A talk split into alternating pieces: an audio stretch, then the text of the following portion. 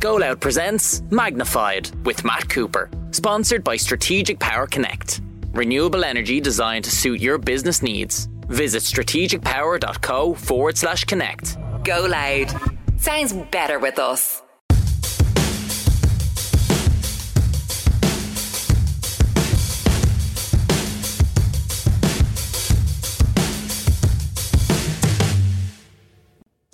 Hello and welcome to the latest episode of Magnified, the podcast interview series that I conduct at my kitchen table. And it is produced in association with Strategic Power Connect. And what I try to do is find interesting people with interesting life stories to tell or ambitions still to be fulfilled or interesting topics with which they engage and chat to them in a more discursive format than my radio show The Last Word allows for. So, our guest today has had an extraordinarily varied career over his last 35 years or so in business. Lots of ups and downs along the way. He is emerging from bankruptcy, has emerged from bankruptcy, and is trying again. He has a major new venture in Drumcondra in Dublin, which you'll hear him talking about.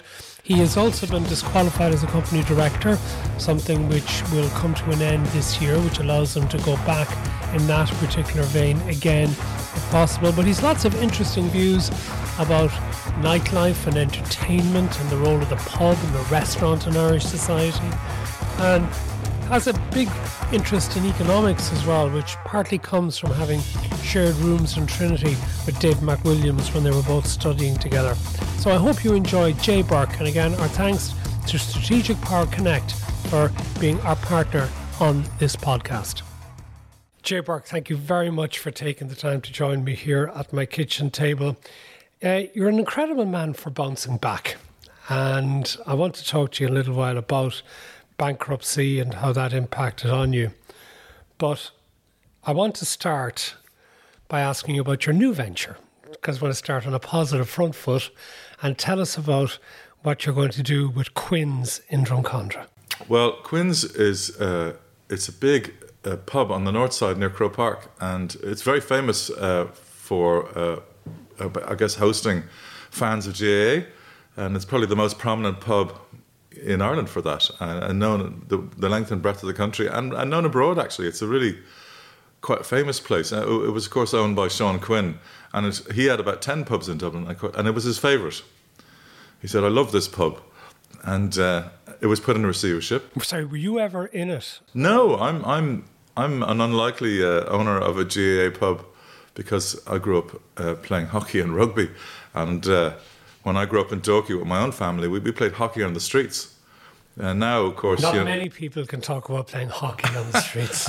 now they're playing hurling up there. Cuala's become this incredibly successful uh, club on the grounds of Dalkey United. Um, so that's that's a big change for Dalkey. Um, but go back to Quinn's. So, so Quinn's, Quinn's uh, was uh, there's a Quinn's was assembled with, along with a couple of sites beside it to build hundred apartments, and uh, about four or five years ago, and the planners, including An Bord Pleanála, decided that Quinn's was of social importance in inverted commas. It's not of architectural importance, but of social importance, and therefore it shouldn't be knocked down. Uh, and I think at the time there was quite a few pubs that people felt shouldn't have gone, like for example the George Bernard Shaw or the Pod, the Red Box, all these kind of social cultural places have been closed down. The Kitchen, Rí-Rá, the nightclub I used to own, and uh, and so the city still have been carved out uh, of those kinds of things.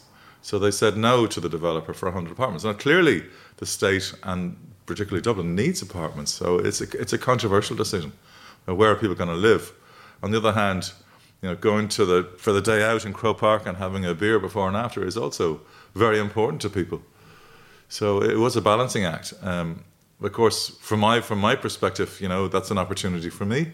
There's a big field beside it, um, 66 meters by 16, and we're going to put um, 20 food trucks into that. And we hope that you know the, the food trucks are going to be interesting.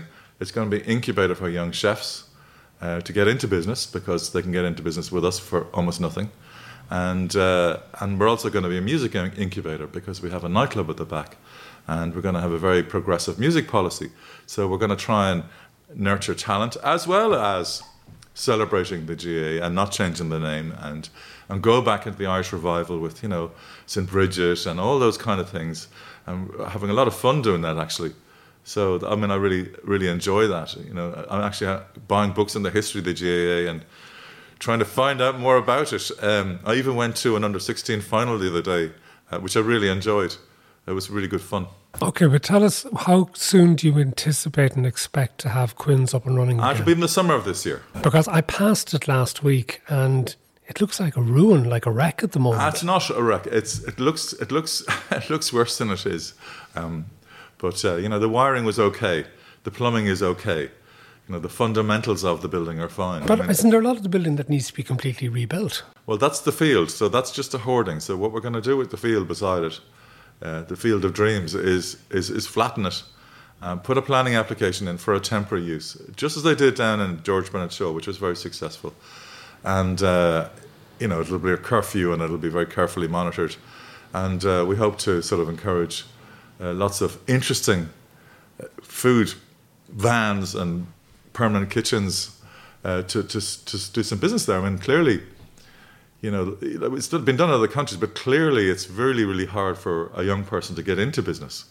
And we can just say, look, you pay the rent weekly, you know, there's the kitchen, off you go, good luck.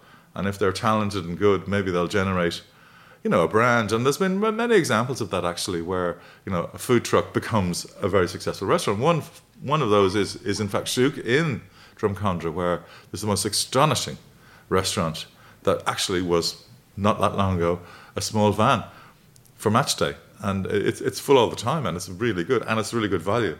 I know you have been involved over in uh, Capel Street. Yeah. But have you ever gone this far north side in your business? This is ventures? my first. I've been in Capel Street for 26 years, and uh, and I used to look longingly at, at you know at Parliament Street and say, why is it that 200 yards makes such a difference? You know, because we had the front lounge on Parliament Street, which was highly successful, and then we had what was called Gubu on Capel Street for a good few years, 13 or 14 years. And we, we found it very, very hard to get people to cross the river. Now, Capel Street, of course, is, is a really changed street. It's pedestrianised, it's full of interesting shops, they're mostly indigenous.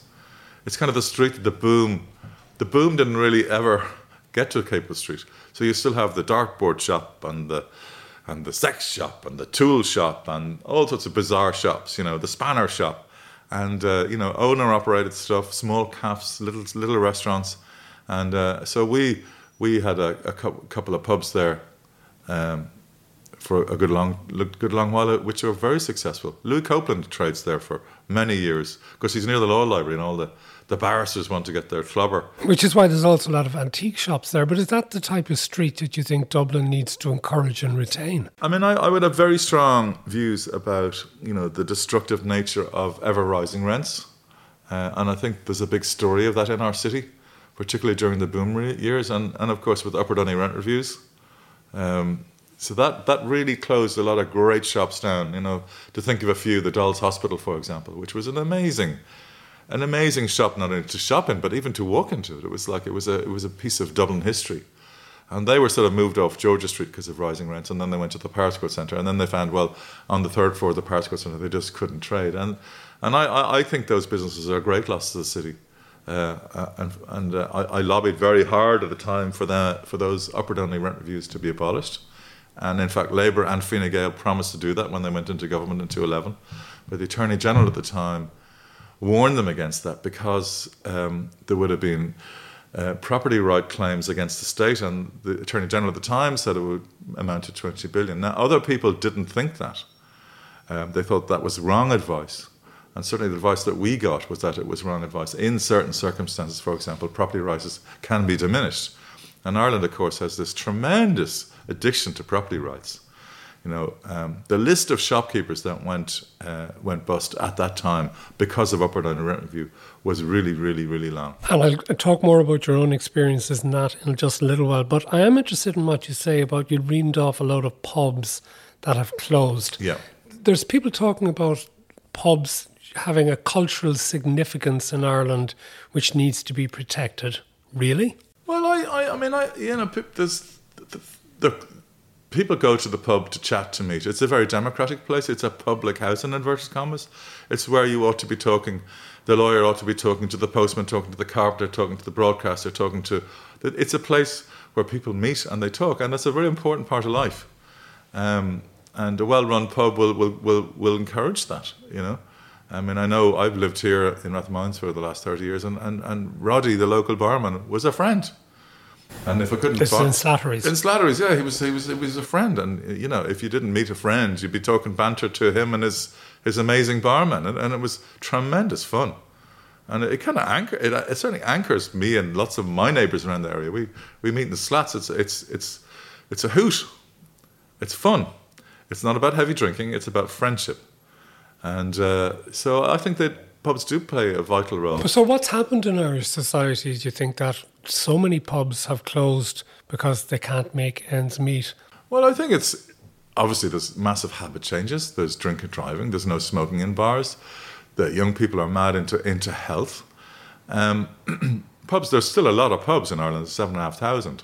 Um, but again, you, you know, there was a massive property boom, and therefore the value of the pubs went too high.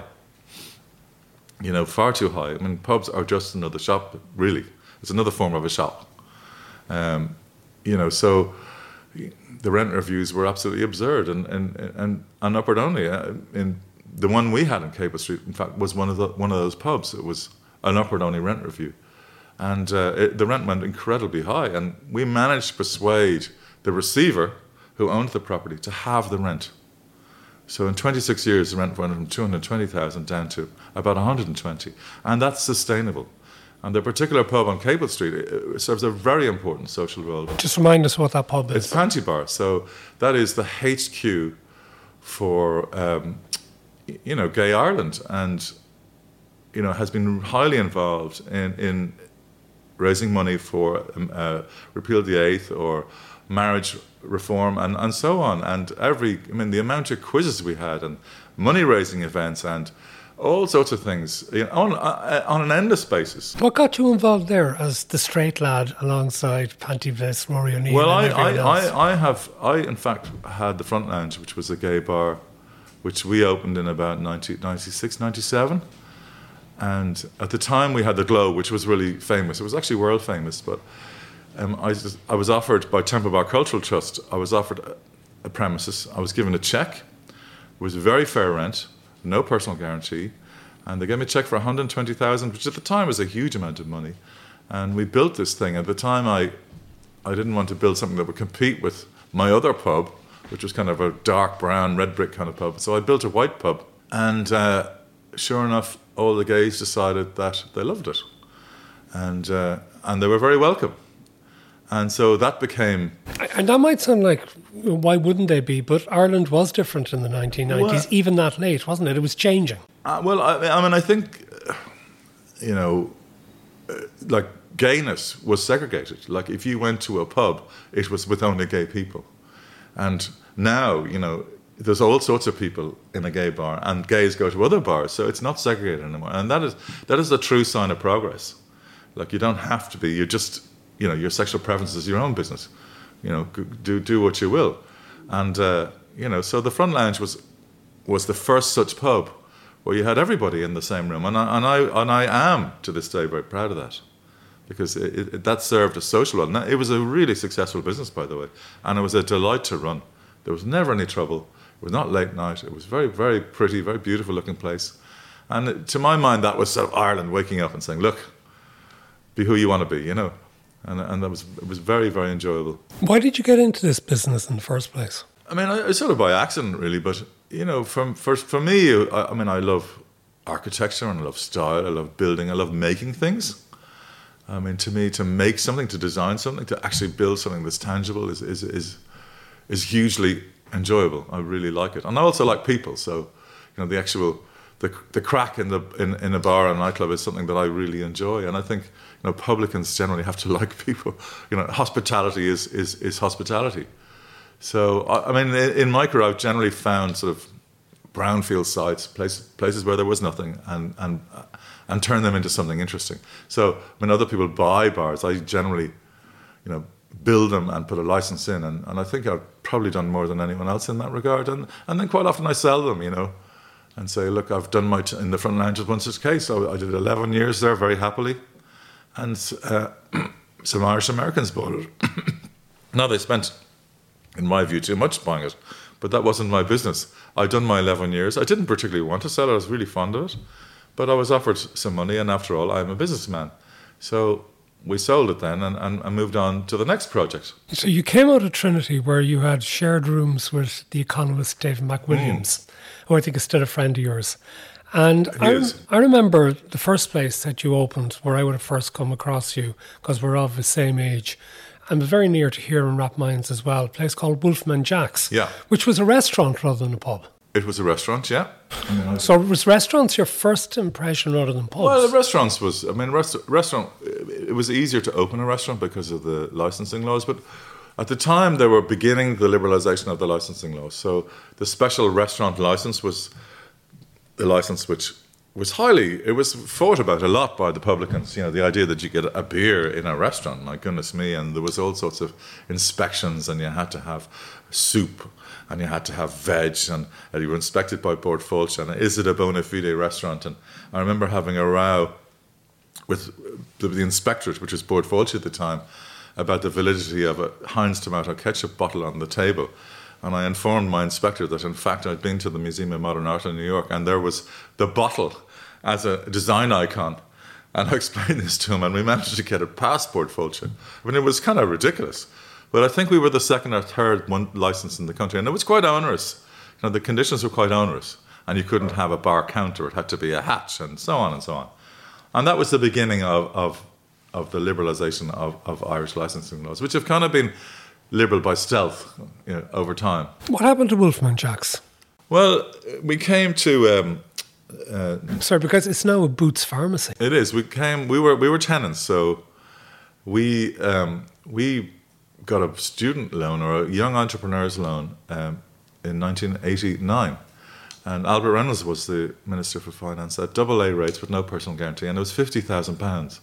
And that's a huge amount of money at the time. Like, it was an unthinkable amount of money. And, you know, we didn't have to get mum and dad to guarantee it for us. It was kind of us. We wrote a proposal, uh, which took a long time. It was our first one. And uh, we I was I read the budget speech because I studied economics like McWilliams, and uh, we wrote to the chief executives or I wrote the, obnoxious uh, perhaps but we wrote to the chief, chief executives of, of the four clearing banks and they all wrote back to me actually and the following week we were in AIB and the following week we got the loan and that was sort of the beginning of, of, of our journey if you like now we wandered along the road and of course despite the fact you, you might have studied business you're pretty naive like you know the, the, the, the street teaches you business pretty a bit faster and a bit more ruthlessly. So it was very successful. It employed a lot of people. It looked cool. It had a queues down the road. It had a really young staff. It was great fun.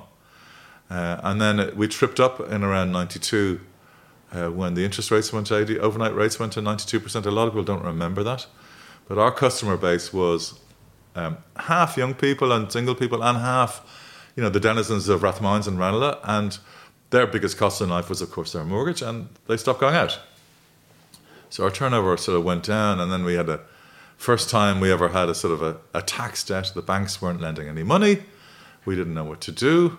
We were in first name terms with the sheriff. We'd never met a sheriff before, but there was the sheriff with his silver cane going, Good afternoon, Mr. Bourke.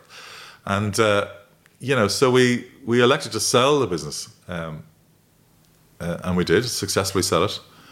Uh, it was the first sale we ever made. It didn't want, again, we didn't want to sell it, but it seemed wise at the time, and we managed to sell it. And it, it was bought as a going concern, and so we wandered off down the road, uh, having paid our creditors and you know a bit bruised and battered, a lot more educated uh, in the ways of business. Um, slightly, slightly humiliated, but also I think the most important thing you can say about that is that. Um, we realized it wasn't the end of the world. Like we still had our friends and our family and our health, and you know, and we were young, and we had this fantastic education. So both me and my partner uh, went, you know, into business with a lot more knowledge than we had when we started. Who was your partner at that It was time? Bobby Doyle. So he went to Amsterdam uh, with the Guinness scheme at the time for opening Irish pubs around the world, It was a very brilliant scheme, very, very, very intelligent by Guinnesses. And I went down the road uh, to George's Street, where we started the Globe. Um, and we got the freehold of the Globe for very little money indeed. And so, like, my demise was uh, was quite short lived. Yeah, I mean, there's a couple of things there that sort of words that jump out because you'd have had a lot more experiences with the sheriff over the years, and issues with banks and issues with the revenue commissioners. Um, you just seem to keep bouncing back, though. You just seem to have an extraordinary thing. Just okay, that's happened. Let's go again, which is what you're doing in Quinn's at the moment as well. Yeah, well, I think you have to. I mean, a, I don't know, no one is going to give me a job. Um, B, you know, this, this, the scar tissue that you get along the way is a learning, and you know, again, I, uh, this early lesson I got, you know, in capitalism, you know, sometimes stuff happens out there, like Iraq War, wars happen. I mean, I, who would have thought? Crashes happened. You know, the currency collapsed in '92. That was really the end of us and our minds. And who would have predicted that? And so there's all these exogenous events that really are beyond the most brilliant economist. Um, and we know what happened in the great crisis of 2008. I mean, who would have predicted? I thought that property was wildly overvalued and I sold all the property I had, but I never thought that the entire banking system was going to go. And I never thought that Ireland itself would become insolvent. I mean, that was beyond my prediction. I, I really did believe that you know, the returns on capital in property were bananas, like 1%, 1.5%. I'm going, what about depreciation? What about amortization? What about interest rates, which do change? I mean, these were not in the calculations of the likes of Anglo Irish Bank. When I said to Anglo, and I did borrow money from them, I said, I never heard of EBITDA before, you people. You know, what, what, what is this about? Don't tell me things don't depreciate. They do. And, you know, in our industry, they depreciate pretty quickly. So, just for those who may not be into business. EBITDA is earnings before interest, tax, depreciation, and amortization. And lots of people used to just simply, when I was growing up and doing my commerce degree, you looked at what your earnings were and you didn't have all of these caveats. Yeah. And you looked at the cash flow when you oh. were selling a business. Yeah. And you didn't start giving yourself free passes on certain things. But yet a lot of people did become very wealthy well, it, it, on the back of EBITDA. Yeah, but it didn't really. It wasn't true. It wasn't true wealth you know, because because you know, you know, everything depreciates. I mean, some old buildings actually appreciate. You know, like you think of something like the Globe, which is a lovely old Victorian building. You go, it was beautiful when it was built. It's still beautiful now. But the things that are in it, the wiring, the ventilation, the tills, all that stuff, the furnishings, they all have a shelf life, and you have to be very blunt. You know, you and your accountant have to be blunt and say this stuff a till will last five years, at the end of which time it goes in the bin. Give, give us a tour almost of Dublin nightlife and tell us about all the places. You've named some of them already, but list all the places that you've been involved with. Well, there's a long list, but um, I mean, I think Dublin went through a, quite a glorious period in the, in the early 90s. You know, uh, the U2 opened a nightclub called The Kitchen. Um, Ross Cahill O'Brien was the architect. The sound system was the best I'd ever heard. And John Reynolds arrived and opened the pod um, which was the European Club of the Year two years in a row. We opened the Rí-Rá, which is kind of more of a, a, a sort of a funk club and this sort of more music with words kind of thing. And so Dublin was had become the landscape of Dublin had become uh, very interesting to to people under twenty, for example, and uh, because there was this very exciting, viable nightlife. Um, you know, every night there was interesting music going on and people going dancing and so, I mean, I happen to think that it was very important to sort of establish Dublin as this fun city for young people, and I think it greatly helped. Perhaps I'm over egging the my, what, what the effect of this, but it definitely meant that you know Intel, you know, their employees want to go dancing. They're young, and and the same applies now. So cities that are attractive need to have a viable and sustainable nightlife. So, for all the hotels we're building in Dublin, is there enough nightlife for the people who come to stay in Dublin? Well, and I'm not even tourists, because you actually, but you've also put your finger on it. And I sometimes wonder about the modern generation of 20 and 30 somethings, whereas we might have been going to all these clubs or going down Leeson Street or going to Lily's and staying out till three and four in the morning, are they actually doing that now? Not just because they're more health focused, but it's sort of drinks parties at home, an hour in the pub or somewhere else, and then home early, it seems. Well, uh, that, that, that, that is perhaps true, but you see, people forget that, that you know, true night clubbing is about music. So tr- real fans of music, and there are more fans of music than ever before because it's so accessible. It's so interesting that you can find all sorts of music that you love uh, on the internet. It's it's a free resource now, and I I, I, I think if someone supplies a sonic experience that's really interesting, and I, I mean sound has gone from where it was to someplace in the stratosphere. It is so brilliant. And that in itself is a thrill. And then you put great music through this incredible sound system, and you have something that's really, really fabulous. And dancing is really, really healthy. It's really good for you, it's joyous. And so, you know, I think this generation haven't really been offered a, a, a place to do that. And uh, so it's my intention at the rear of Quinn's to, to do that again. Um, and what sort of music do you love? Oh, I kind of love all music. I, I kind of I love classical music. I love jazz. I love I I love uh, sing, my probably singer songwriter music and acoustic music. I also like. I mean, I've in the last while I've heard some dance music. That oh God, I'm changing my mind here. This is really really interesting. So I love all music, and uh, I think it's it, it's it's it's a great thing to like. It's, well, so then I'm going to ask a question which may seem ageist, but I'm allowed to ask it. I think because of the fact we're the same age and they were both 57. Um, can a 57 year old actually adequately anticipate and cater for the musical tastes of couple of generations younger. Absolutely not. So I need, I need help from young people. so I haven't the rashers, you know. But I know I know what I don't know. And you know, I mean, I, read this quote the other day. You know, it's it's not what you know the problem; it's what you know that ain't so. From Mark Twain. And like I know that I don't know the taste of young people, and so generally, uh, quite often, I've always worked with people who know more than me uh, uh of a different generation, and and I, I really enjoy that as well. I And that's great fun.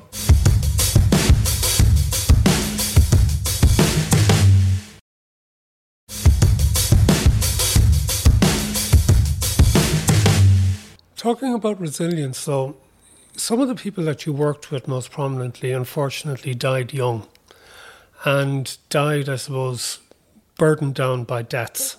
And that would particularly be John Reynolds and Hugh O'Regan. Yeah, um, they unfortunately they did uh, end their lives a bit, bit too young, and they were hugely energetic and creative and, and deeply brave. I mean, I, you know, you've got to admire their courage. You know, I mean, Hugh built uh, the Morrison Hotel when he was 33. And uh, that's a big hotel, and they're very complex buildings to, to build. I mean, hotels are difficult to build. And, uh, you know, I mean, I remember Hugh saying, no one knows how to build a, a, a building of this standard in Ireland right now. And, uh, and that was the sort of early 90s. And, uh, and he did. And he got help from all over the place and worked with John Rocha, using John Rocha design and Claire Van to do the art and, and so on. And it was a, it was a wildly ambitious endeavour. Um, and a beautiful building. It is a beautiful building, and that was the old Printworks, um, which was actually the, the, scene of great club nights. I mean, fantastic club nights that you know are unforgettable in my mind. You know, so you know, in one sense, we lost the club, but we got this beautiful hotel. What's so? What's changed? Um, and and Hugh, I mean, at one time wanted to open a Morrison in London and New York. I mean, the, his his ambition was limitless, actually. Um, so and he he built a lot of things around the city. Um, and uh, yeah, he was he was an enigma. And then what about John Reynolds? I mean, you worked closely with John, but I think, if I'm correct, you were sort of estranged at the time he died. Yeah, we were. Yeah, no, we worked we worked together for a good long time. Um, John was a promoter and a clubber. He wasn't. Ma- he wasn't. he was afraid of food. Actually, he he he he he wasn't what it wasn't really you know, he didn't know how to run a food outlet. And I met him walking along George's Street one day, and he had the market bar, which at the time was a derelict warehouse, um, known as the sausage factory, because burned sausages used to be made there. Uh, and it was an abattoir. It was a pork abattoir originally, part of the South Street markets. And uh, I said, John, I'm sure I have an idea for that, because the planners had made it clear they wanted no amplified music, whatever, because it was surrounded by, by homes. So I said, sure, I have an idea for that, John. And uh, we sat down on the back of an envelope, and, and literally in five minutes, we did an agreement. And I went in the next week, and uh, we built um, the market bar. We built it in nine weeks, actually, and it became a sort of a tapas restaurant uh, where, you know, short order food, very good value, in a pub environment. And uh, I mean, that was just an instant success. It was good value, it was lovely wine, it appealed to women a lot because mostly because of the value. And uh, we were doing five or six thousand plates a week there easily, and uh, no late night, and you know no music either. So John, so John, the promoter and the nightclub owner, suddenly had a pub with no music, but you know the, the hum of people was enough in that building. It was a lovely hum, uh, people chatting and having a laugh, and so you know we didn't need music, um, and uh, that was that was very enjoyable to build because it was a beautiful red brick building and one of the first steel frame buildings in the city, you know. Um, so that was that was good. That was good fun. It had no windows, which is you know other people were looking at the building, such as Liam O'Dwyer, and saying, "Actually, I can't be building that without windows." And I said, "Well, it has north-facing lights." You know, because very often factories have these north-facing lights, so there's steady light through the day for, for people to do their work, and Victorian ventilation, so that you know you use you use the elements to get the hot air up, and to this day that's what we use. You you have a string and you open a window and the hot air rises. And so uh, it, was, it, was, a very, very enjoyable project. Um, and John was very good at letting me at it. I mean, he never he never interfered. He said, "Sure, that's great." If he wanted something, he said, "Sure, that's great." And and we got on very well for about eleven or twelve years. Uh, and then we, we started quite often in business partnerships become fraught, and this was no exception. So eventually, eventually, I was bought out of it.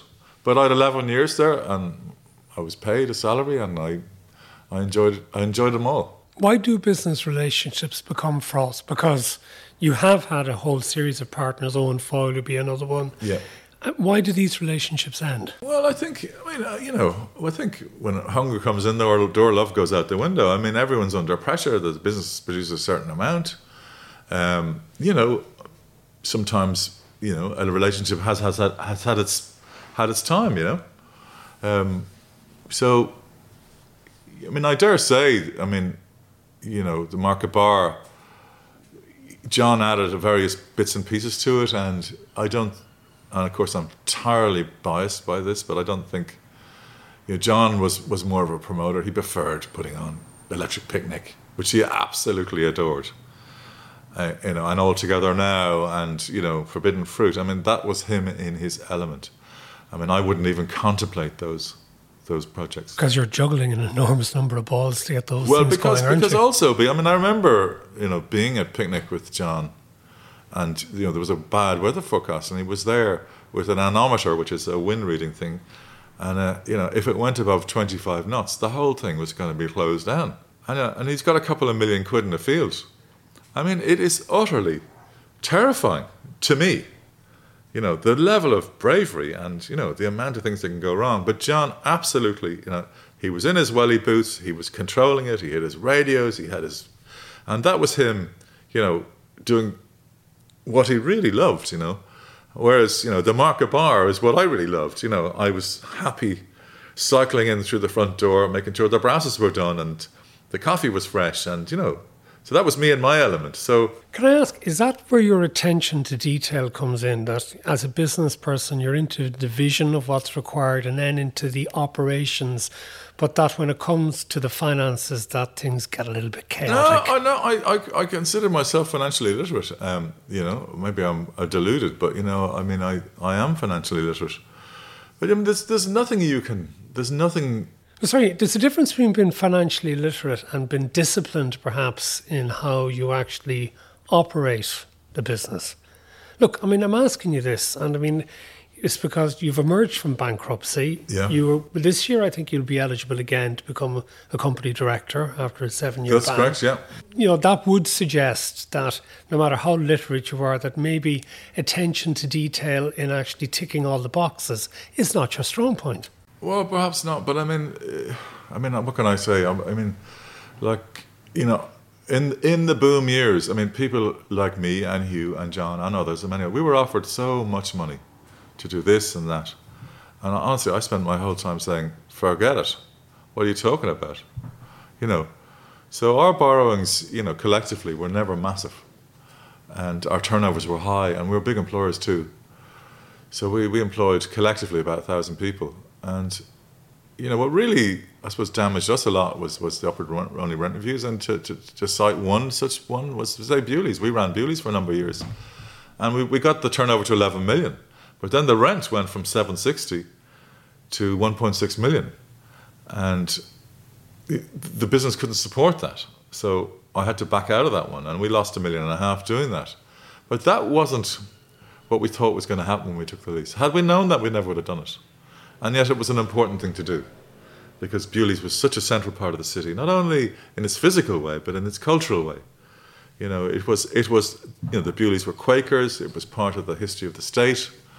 You know, it was a very Protestant firm, it, it joined the new state, it became Catholic. Everyone has a memory there.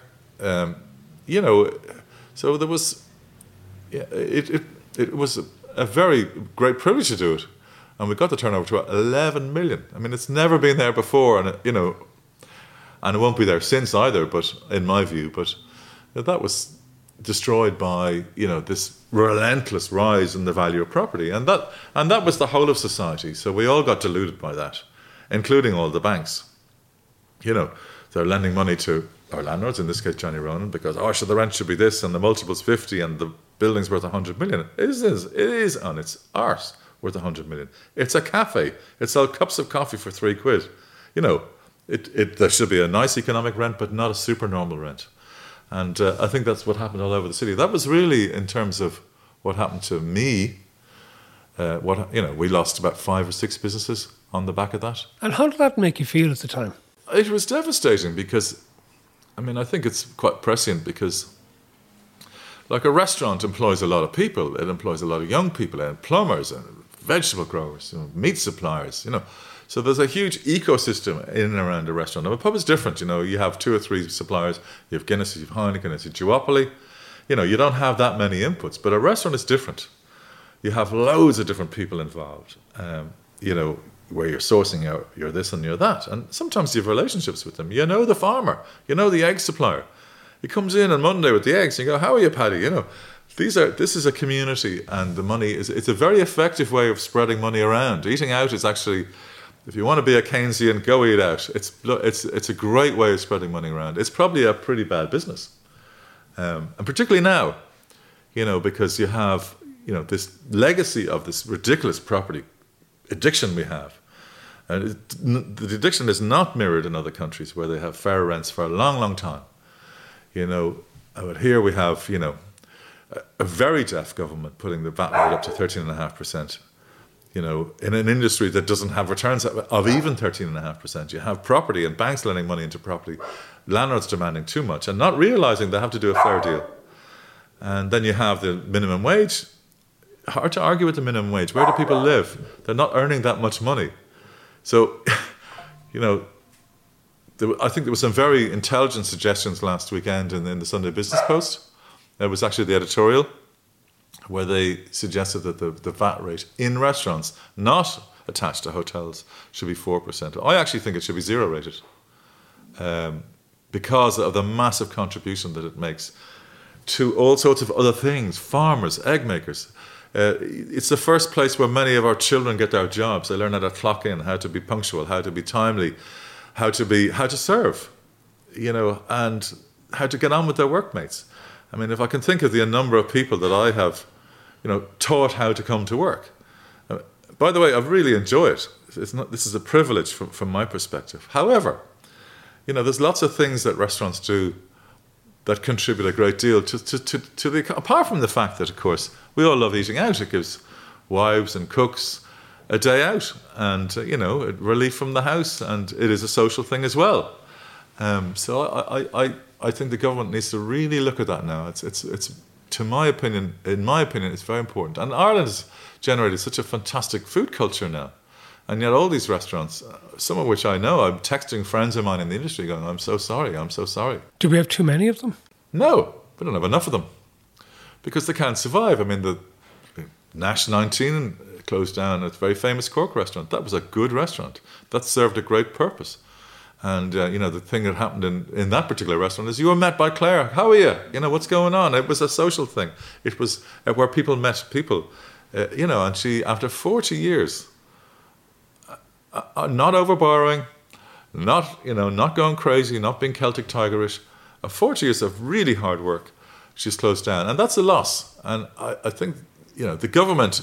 You know, like we're a small country so we can act quickly and swiftly. We can change the law like clicking our fingers. We can do that. And you know, the government, wakey, wakey, lads, you know, do something about this. This is not, I'm not in the restaurant business anymore. But I think, you know, most restaurants are small. They don't have a lot of capital. They employ a lot of people. You know, it's very hard to get people to work at the moment because the minimum wage, where do people live? So, wakey, wakey, lads, cut the VAT rate to zero Hotels are different because they have this massive, we know from room rates, which are published in our newspapers, are very high, and, and hotels are making supernormal profits right now, fine. But the little restaurateur down the end of your street is struggling, and many, many people I know are giving up. Just as again, slight diversion. You mentioned Nash's and Cork. There's one, I think, of about four restaurants in Cork city centre in recent weeks who have closed. Also, Cork, one of its most famous Chinese restaurants in Patrick Street. Yeah, with 65 years. I know it. For, I know it. Yeah, and uh, yeah, and that's gone as well. Because you were in the Bodega in Cork as well for a while. So, do we have a problem though that we are neglecting our city centres, not just Dublin, but Cork city centre, and that this is a thing that people go there shopping in shopping centres out of town, that we are losing the heart of our cities, not just Dublin. Well, I, to harp back to uh, you know, this idea that you know creative things and interesting things happen when property prices are fair. Like I'm not saying that there's no role for landlords. There is a role for landlords. We need finished buildings for people to rent because they don't have the capital. However, they've had a free ride for 40 years. The rents have gone up exponentially, and by and you know in, by definition, rental income in economics is, econo- is, is is income that's not earned. You know that's the definition of rent eh, when you look at your economics textbook. And unearned income to get you on the golf course on Friday, it doesn't contribute. You know, it really doesn't. And so, I mean, there's a brilliant example in where I'm working now in Drumcondra of a building which was the old uh, school for the deaf. There's about 40 businesses in that building. And, you know, from yoga classes to a small cafe to the Shouk restaurant to a small gym. And they're all there in this old building because the rents are fair. And it's a, it's a hive of activity and optimism and youth. And it's, you know, it's, I really admire, I really, it's a crash, it's a dance school. The list is endless. And it's, it's full of people, you know, fulfilling their independent dreams. And, and I really admire it. And that's, that's just about fair rents. And, you know, I mean, here we are back, you know, after the, you know, the land wars, you know, fixity of tenure, freedom of rent, and freedom of sale. We're talking about that to this day. You know, it's, it's absolutely wild.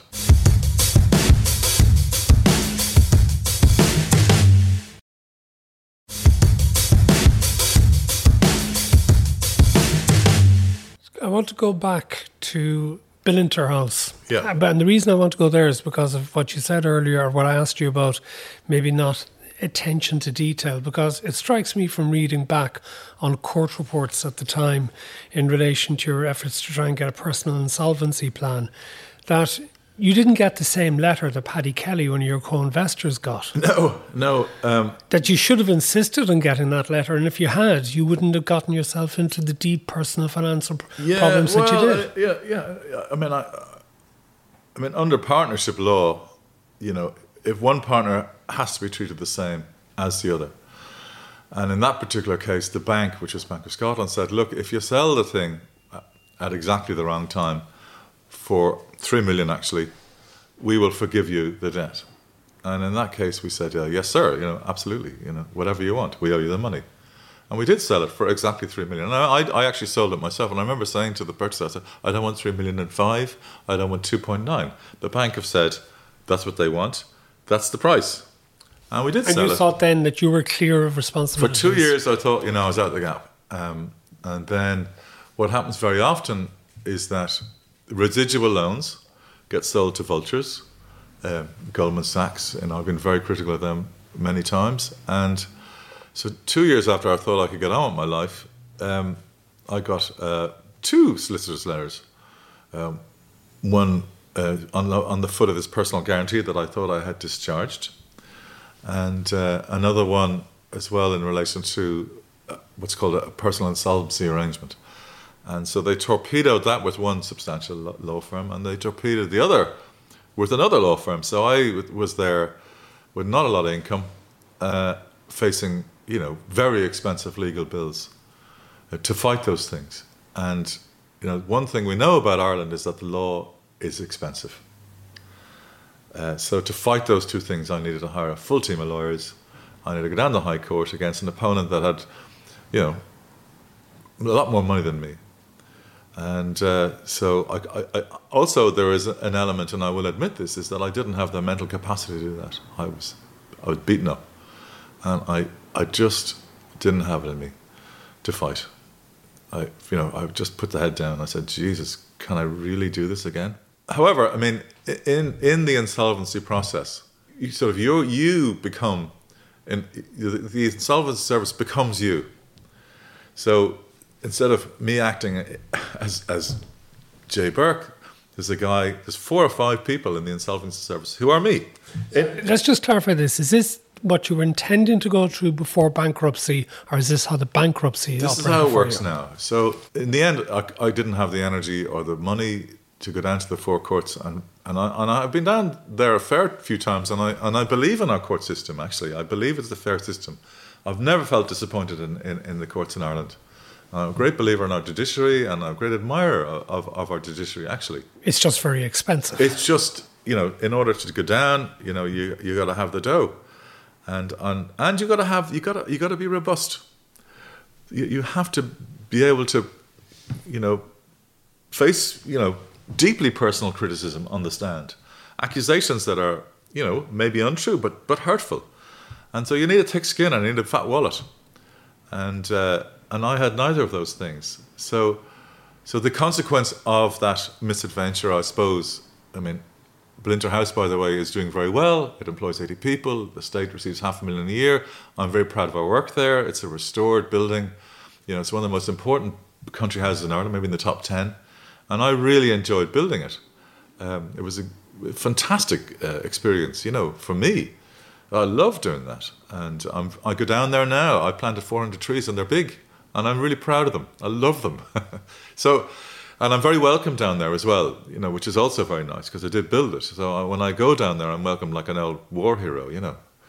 So I get a free cup of coffee for my misadventure, you know. But you know, I am proud of it, and I think I think I'm right to be proud of it. And, and you know, there's other people, like you're never, it's never just yours. You know, like any business involves lots and lots of people, stakeholders, staff, you know, the community. So I don't, you know, I don't think it's just me. I think there's lots of people involved, the, the locals in the area. And, you know, it's a really, really beautiful thing. Sorry for pressing you on this. Yeah. And I do another podcast, Path to Power, with possibly Ireland's most famous former bankrupt, Ivan Yates. Oh, yeah. Who went off to Wales for a year yeah. and had a miserable year while he served out his sentence and yeah. then came back and became, again, exceptionally busy. And as I slag him about, hoovered up the cash afterwards. what was your experience of well, I mean, being I, bankrupt I, like? Look, I know, I, I've, I know Ivan, and I, have I've heard him many times talking about you know what he went through, and, and actually it's it's a sad tale. Yeah, mostly because he was lonely, and he was in Cardiff, uh, not his Swansea. City. Swansea. Swansea, pardon me. It, it, it, it, seems to me a city that he didn't love. He misses people. He misses family. He misses whatever. You know, he had a miserable time. He had a miserable time, but and that was the law then, and, and many people did go to England to go bankrupt and were estranged. And I, I you know, I, I, you know, in, in some cases, I know that it, it maybe they didn't commit suicide, but accelerated bad health. And so what happened in Ireland in and around post crisis is that the state uh, put together a new set of insolvency laws, and they are actually very progressive. So they're much better than the English ones and the American ones, and uh, they're, they're kindly laws. Uh, and the idea is that they rehabilitate the likes of Ivan and myself and others, and many, many others, Uh, and it doesn't matter. You don't have to be big to do this. It, it, you don't. It doesn't. It's, it's not about size or scale. It's about getting people out of, you know, a, a spiral, and getting them in control of their lives again. So the public opinion is way behind the law in this case. Interestingly enough, so in my case, you know, I eventually went bankrupt, and so the the insolvency solvent, the insolvency service of Ireland becomes you. So all my assets go in one column, all my liabilities go in another, and the Bellinter, the Bellinter curse, whatever. I mean, I supplied them with all the documentation, and it turns out that, in fact, it was a settled debt, and in fact, I didn't need to go bankrupt at all. But I didn't have the I didn't have the the wherewithal to do that. So they did it for me, and they did it really well, and they did it very kindly. You know, so this is a as long as you're, you, I mean, it's a high court procedure. You you must tell the truth. You must reveal everything you have or don't have. But you know, this is this is a, a can be a helpful process where if you are exhausted by the process, you know, the ISI, the Insolvency Service, take over the process for you. And uh, so I, I mean, I have three or four people in the ISI that I know personally now. And I emailed them, what about this, what about that? And they emailed me, what about this, what about that, you know? And I am now discharged. I have no debt whatsoever. Um, and I'll probably have a surplus out of bankruptcy. So that's, I'm the first bankrupt with a surplus in the history of the state, you know? And uh, yeah.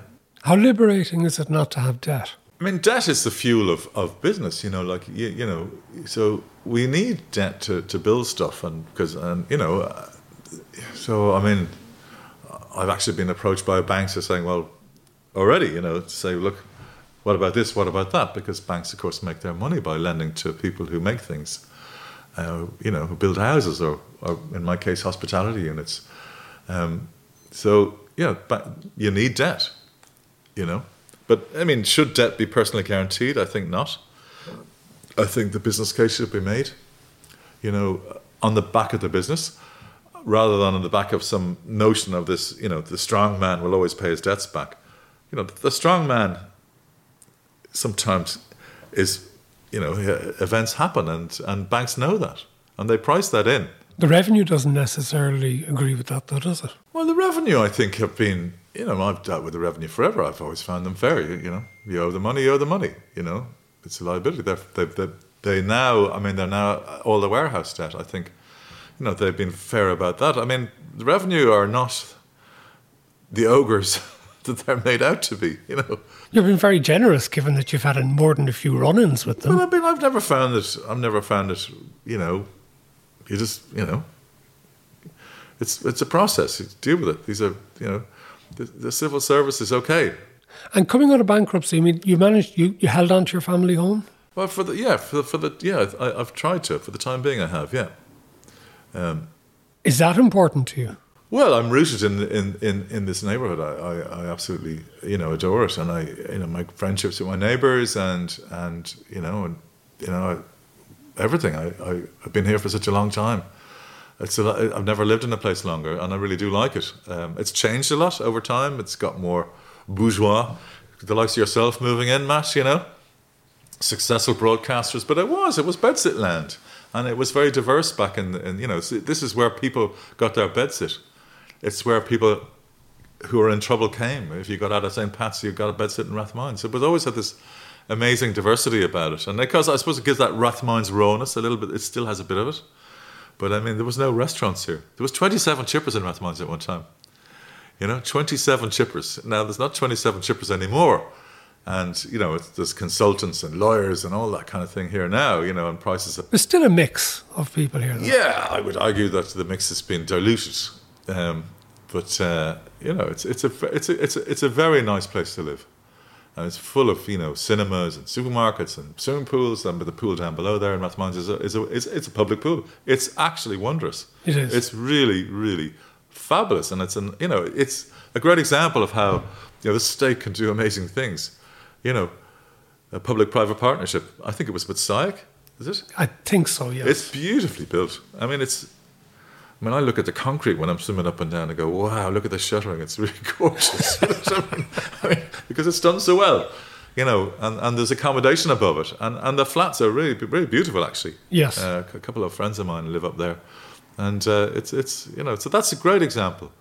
So you know, actually, Rathmines is a brilliant example of urban living. You know, the walk, you, you never have to take a car anywhere. You, you can bicycle, you can walk, everything's available. It's it's it's a fantastic place to live, really. So, how did you manage to get going again in the Quinns venture? Are you with people in that? Well, and I approached the developer and I said, "Look, um, you know, we can we can make something out of this." And then I sort of explained what we could make. So I had to have the idea, if you like, and and then we went in and sort of cleaned it up so people could come in and see what it might be. Because you know, when you go into a smelly old building, it's very hard to see for people who don't do this. But for me, yeah, we sort of cleaned it in a way that we could show people. So then, you know, you can show investors and bankers and stuff like that. Like this is what this will be, and you can develop projections and business plans and you know, and all that kind of thing. So that's obviously a lot of work, but that's the nuts and bolts of opening business. You have to do all this background work. Can I ask you about one other thing? I gone back into things of controversy in the past, but I would be interested now on your take on what happened during COVID, because you involved in one of the most almost up there with Golfgate. You were the sort of the business version of Golfgate with the No, Berliner it was much bar. worse for us than Golfgate. I mean, we we we had a pub called Berlin on on on uh, Dame Street, and we had this brunch. I, in fact, was away at the time, but um, young barman got up and you know danced around with the bottle in his hand, and We've seen the videos pouring the drinks down yeah, yeah, yeah. neck. Obviously, they were having a great time, but um, there was no breaches of of any of any uh, regulations or guidelines. However, it looked pretty bad, and it upset a lot of my colleagues in the industry, for which I apologise profusely and endlessly. But the state decided that we're going to make example of me. And I, mean, two weeks after actually our little incident, the Golfgate happened. I went, oh, thank God for that. Someone they can talk about someone else for once. And uh, you know, we were condemned royally by uh, the trade associations. Oh, and I know them all very well. We were condemned by the minister. I was furious with because you know they didn't see the footage. They were just get him, you know. And so there was a sense of we lost our license. We didn't get That was a big punishment. Oh, that cost me a, a, a lot, you know, an awful lot. So, um, you know, uh, so that that was that was very cruel, you know. Uh, it wasn't that that that, in my opinion, was extremely unfair.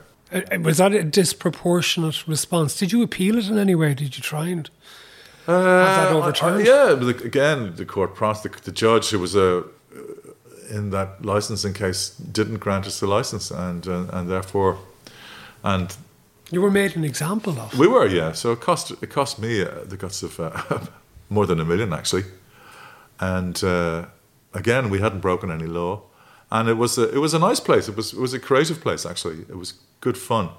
So yeah, we got punished very badly by that. And how did you feel about all of that at the time? Being the centre of attention. I, I hated it actually. I mean, but uh, I mean, I mean, the, the real story behind that is that Berlin and a couple of other things I've done over the years had a theatre license, which is sort of a loophole, where if you have a performance in a license in a, in a say a restaurant, you can get a what's called a theatre license, and a theatre license entitles you to serve beer and wine and spirits in the same way that a pub can, as long as there's some kind of performance. Now, that law, like all the other laws I referred to before, that you know, that used to be you had to sit in a seat, and then Denis Desmond took a court case and no, you know you didn't have to sit in a seat, or a DJ performance became a valid theatrical performance. And in the end, I remember a guard saying, "Look, I don't care if someone's playing tiddlywinks. There has to be something going on." So Berlin had this endless, you know, DJs and art and painting and all this kind of stuff, which is great crack. And so it, it, it, it was entitled to a theatre license. And of course, the publicans absolutely hated that because it was the back door to being a pub, albeit with entertainment. So when it came to Berlin being on the naughty step, you know, the publicans said, you know, the deep state said, well, sure, we don't mind as long as you get a pub license, but a pub license requires an application to court, a purchase of a license, which is still 50 grand. And so that was the compromise in the end. And I think that I think the publicans were really behind that because they didn't like this loophole. And uh, so they got what they wanted. You've certainly had a very full career, haven't you? It's not over yet. no, yeah, I have had, yeah, yeah. And how much longer do you want to keep going for? Well, I have no choice because I have, um, like, in bankruptcy, you lose your pensions. I had a very boring pension, as a matter of fact, that I paid in from my 20s. So you lose all of that. You lose your savings. You lose any cash, not that I had any. So you lose, you lose everything. So you really are starting with a zero. At the age of 57. Indeed. But uh, that's, that's the deal, isn't it? So I will continue doing what I've always done, and I've always enjoyed it. So hopefully, I'll still enjoy it. You know. Jay Bourke, it's been great having the chat with you. You're remarkable the way you keep bouncing back. And I look forward to seeing you not just when you open Quinn's up, but I'm going to have a good laugh when I see you in Croke Park at some of the games. And that's it for today's Magnified with Matt Cooper. Thank you very much for having listened to Jay Bourke. And this podcast was produced in association with Strategic Power Connect. There are lots of others available in the Magnified series if you'd like to dip in and find something that you might be interested in. And if you like it, please recommend to a friend and be sure to subscribe wherever it is you get your podcasts, be it on Apple or Spotify or via the Go Loud app. Until the next time, from me, Matt Cooper, thank you for joining us. Go Loud presents Magnified with Matt Cooper, sponsored by Strategic Power Connect. Renewable energy designed to suit your business needs. Visit strategicpower.co forward slash connect. Go loud. Sounds better with us.